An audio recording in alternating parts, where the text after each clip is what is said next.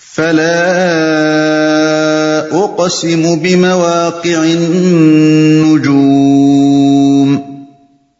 وانه لقسم لو تعلمون عظيم انه لقران كريم في كتاب مكنون لا يمسه الا المطهرون. بس نہیں، میں قسم کھاتا ہوں تاروں کے مواقع کی۔ اور اگر تم سمجھو تو یہ بہت بڑی قسم ہے کہ یہ ایک بلند پایا قرآن ہے، ایک محفوظ کتاب میں سبت جسے متحرین کے سوا کوئی چھو نہیں سکتا۔ پس نہیں یعنی بات وہ نہیں ہے جو تم سمجھے بیٹھے ہو۔ یہاں قرآن کے من جانب اللہ ہونے پر قسم کھانے سے پہلے لفظ لا کا استعمال خود یہ ظاہر کر رہا ہے کہ لوگ اس کتاب پاک کے متعلق کچھ باتیں بنا رہے تھے جن کی تردید کرنے کے لیے یہ قسم کھائی جا رہی ہے۔ بلند پایا قرآن ہے۔ تاروں اور سیاروں کے مواقع سے مراد ان کے مقامات ان کی منزلیں اور ان کے مدار ہیں۔ اور قرآن کے بلند پایا کتاب ہونے پر ان کی قسم کھانے کا مطلب یہ ہے کہ عالم بالا میں اجرام فلکی کا نظام جیسا محکم اور مضبوط ہے، ویسا ہی مضبوط اور محکم یہ کلام بھی ہے۔ جس خدا نے وہ نظام بنایا ہے، اسی خدا نے یہ کلام بھی نازل کیا ہے۔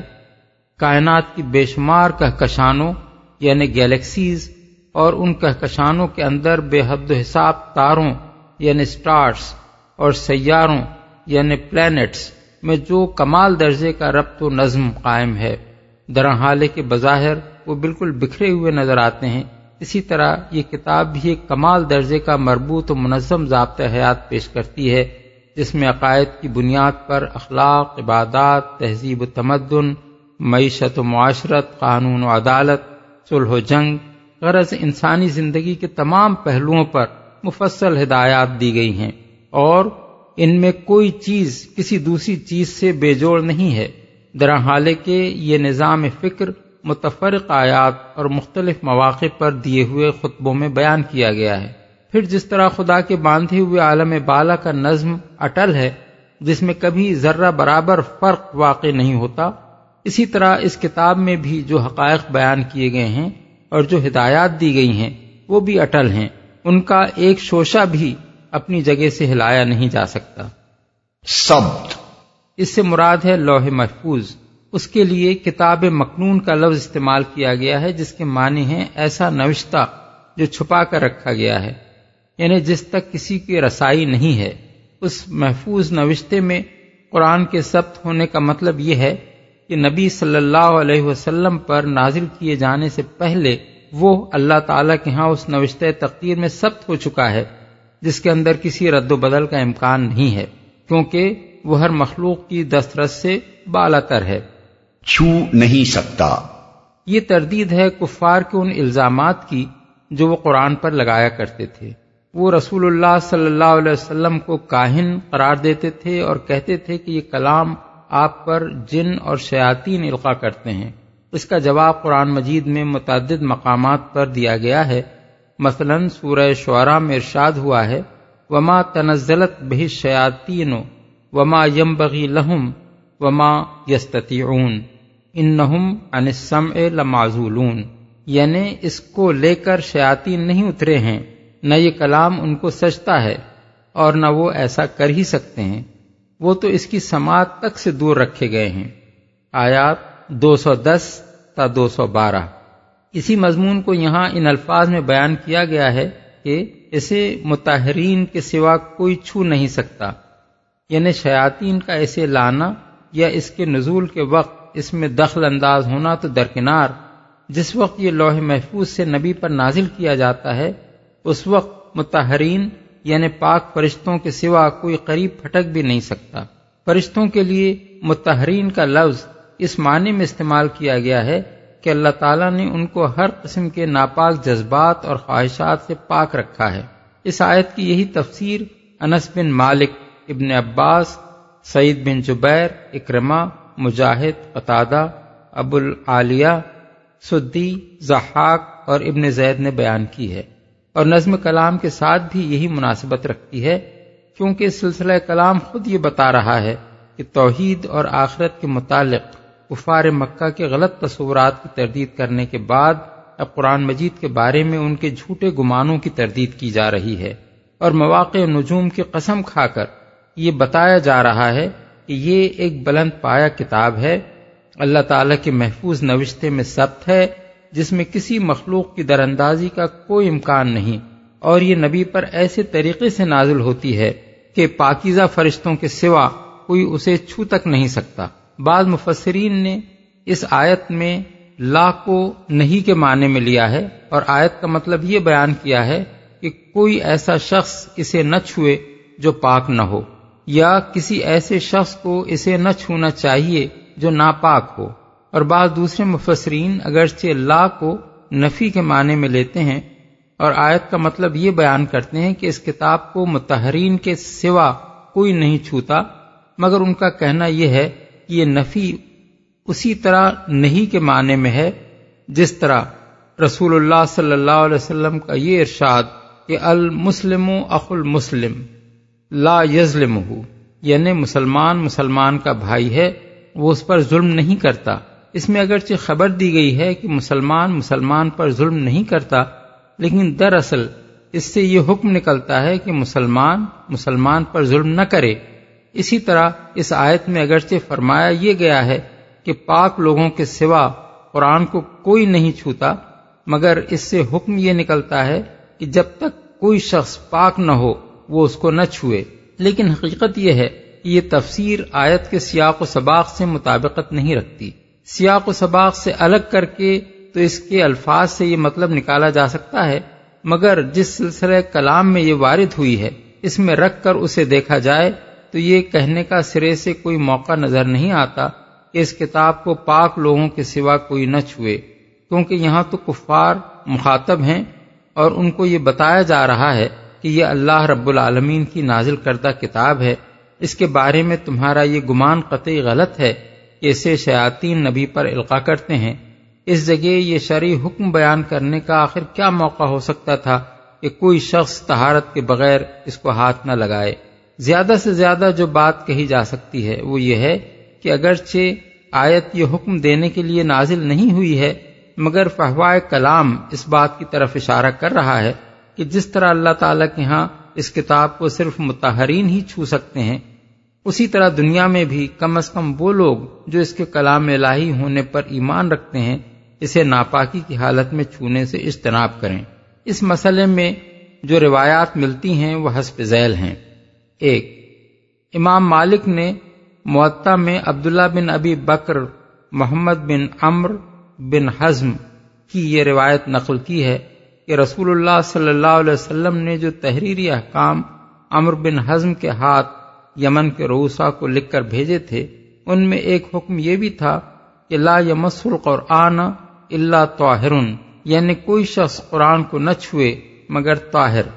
یہی بات ابو داود نے مراسیل میں امام زہری سے نقل کی ہے کہ انہوں نے ابو بکر، محمد بن امر بن حزم کے پاس رسول اللہ صلی اللہ علیہ وسلم کی جو تحریر دیکھی تھی، اس میں یہ حکم بھی تھا۔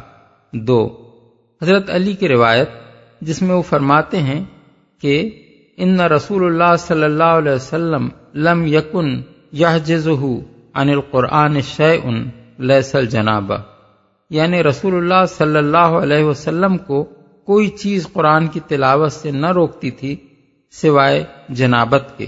ابو داود نسائی ترمزی تین۔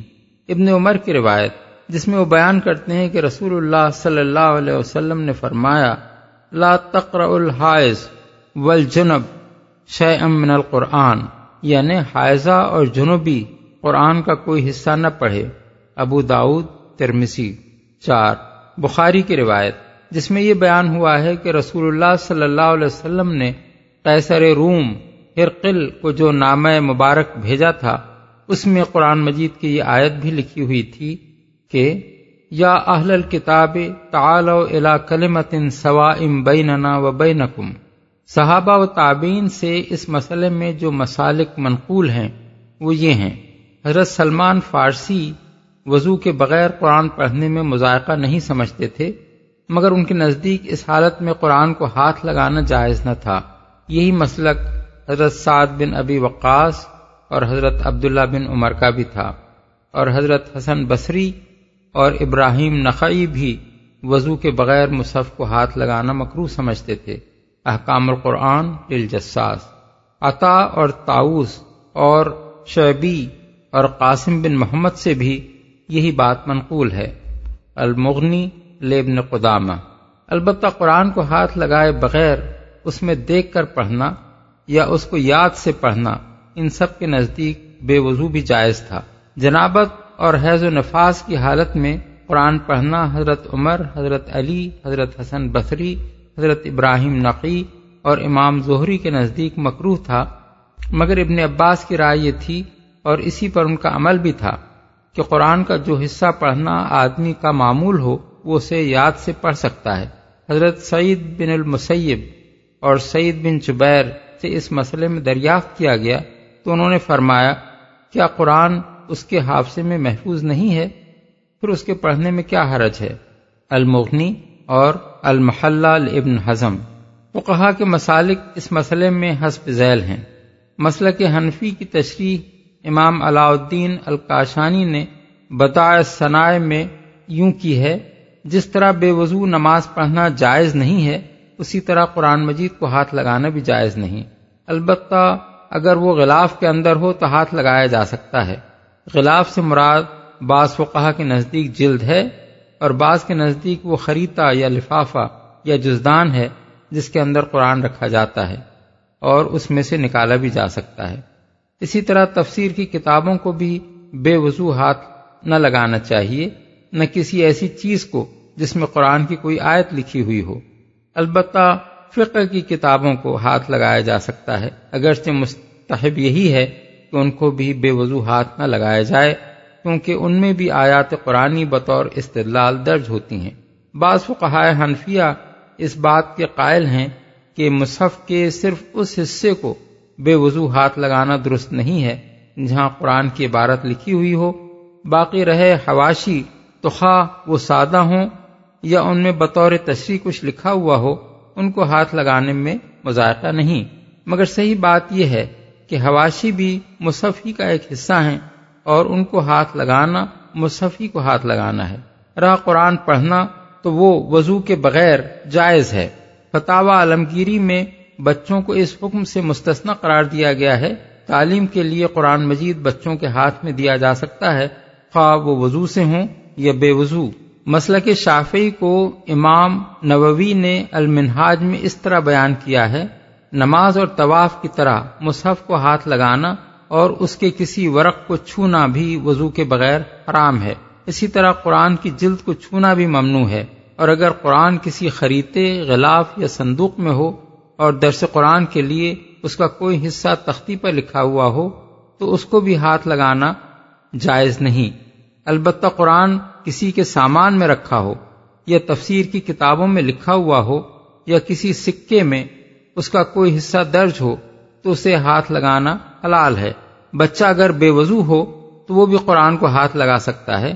اور بے وضو آدمی اگر قرآن پڑھے تو لکڑی یا کسی اور چیز سے وہ اس کا ورق پلٹ سکتا ہے۔ مالکیہ کا مسلک جو الفق المذاہب الربا میں نقل کیا گیا ہے وہ یہ ہے کہ جمہور فقہا کے ساتھ وہ اس امر میں متفق ہیں کہ مصحف کو ہاتھ لگانے کے لیے وضو شرط ہے۔ لیکن قرآن کی تعلیم کے لیے وہ استاد اور شاگرد دونوں کو اس سے مستثنا کرتے ہیں۔ بلکہ حائضہ عورت کے لیے بھی وہ بغرض تعلیم مصحف کو ہاتھ لگانا جائز قرار دیتے ہیں۔ ابن قدامہ نے المغنی میں امام مالک کا یہ قول بھی نقل کیا ہے کہ جنابت کی حالت میں تو قرآن پڑھنا ممنوع ہے، مگر حیض کی حالت میں عورت کو قرآن پڑھنے کی اجازت ہے۔ کیونکہ ایک طویل مدت تک اگر ہم اسے قرآن پڑھنے سے روکیں گے تو وہ بھول جائے گی۔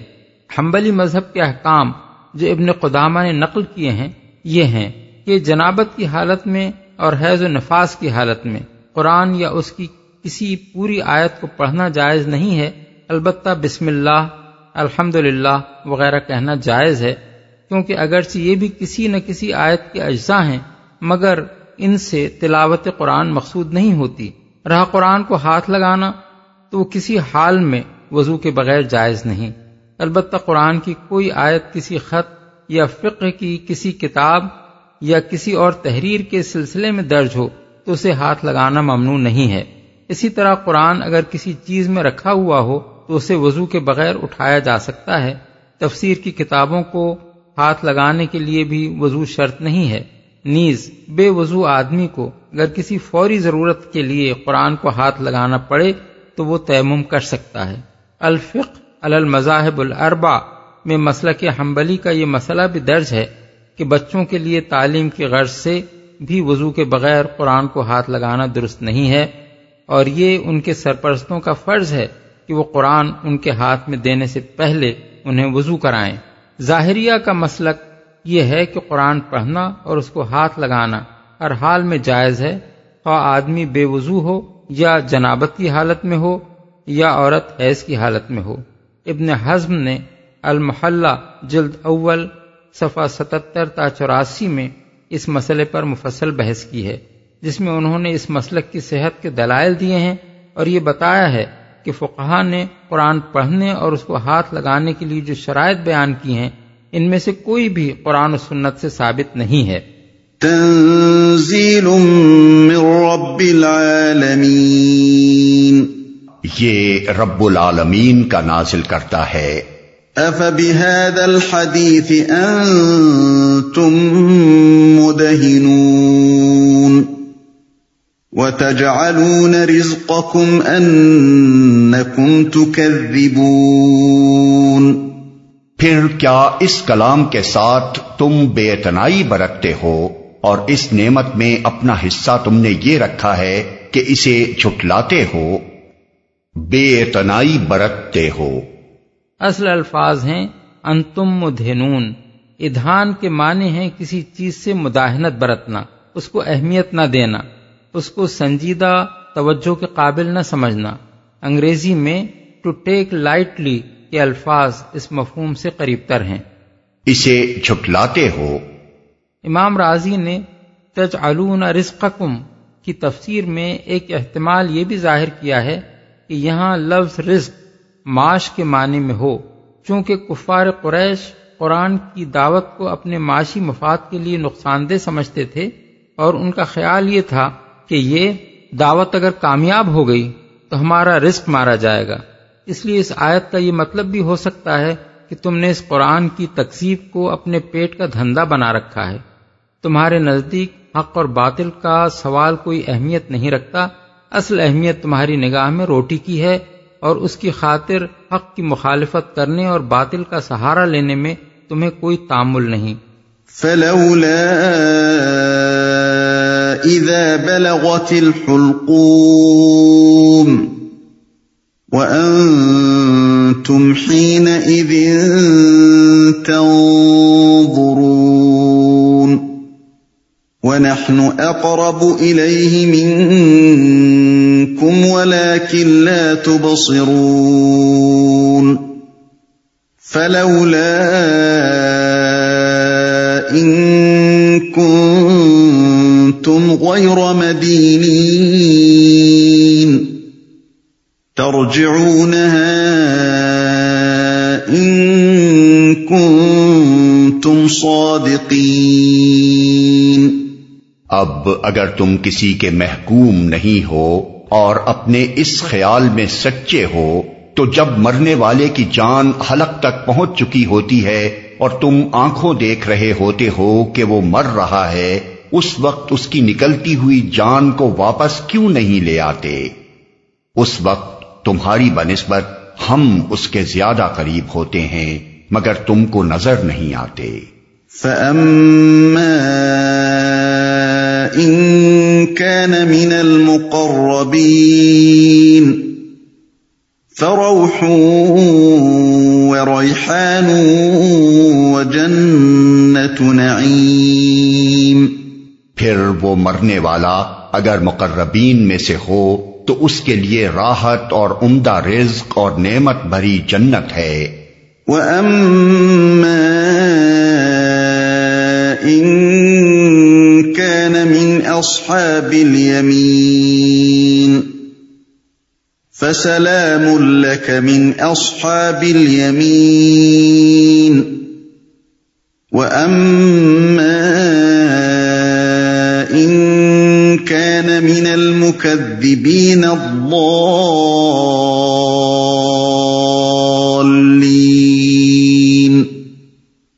فَنُزُلٌ مِّنْ حَمِيمٍ وَتَصْلِيَةُ جَحِيمٍ اور اگر وہ اصحاب یمین میں سے ہو تو اس کا استقبال یوں ہوتا ہے کہ سلام ہے تجھے، تو اصحاب الیمین میں سے ہے۔ اور اگر وہ چھٹلانے والے گمراہ لوگوں میں سے ہو، تو اس کی توازوں کے لیے کھولتا ہوا پانی ہے اور جہنم میں جھونکا جانا۔ ان هذا لهو حق اليقين فسبح باسم ربك العظيم یہ سب کچھ قطعی حق ہے۔ پس اے نبی، اپنے رب عظیم کے نام کی تسبیح کرو۔ حضرت اقبا بن عامر جوہنی کی روایت ہے کہ جب یہ آیت نازل ہوئی تو رسول اللہ صلی اللہ علیہ وسلم نے حکم دیا کہ اس کو تم لوگ اپنے رکوع میں رکھ دو یعنی رکوع میں سبحان ربی العظیم کہا کرو۔ اور جب آیت سب اسم ربک الاعلی نازل ہوئی تو آپ نے فرمایا، اسے اپنے سجدے میں رکھو یعنی سبحان ربی العلی کہا کرو۔ مسند احمد، ابو داود ابن ماجہ، ابن حبان، حاکم۔ اس سے پتہ چلتا ہے کہ رسول اللہ صلی اللہ علیہ وسلم نے نماز کا جو طریقہ مقرر فرمایا ہے، اس کے چھوٹے سے چھوٹے اجزاء تک قرآن پاک کے اشاروں سے ماخوذ ہیں۔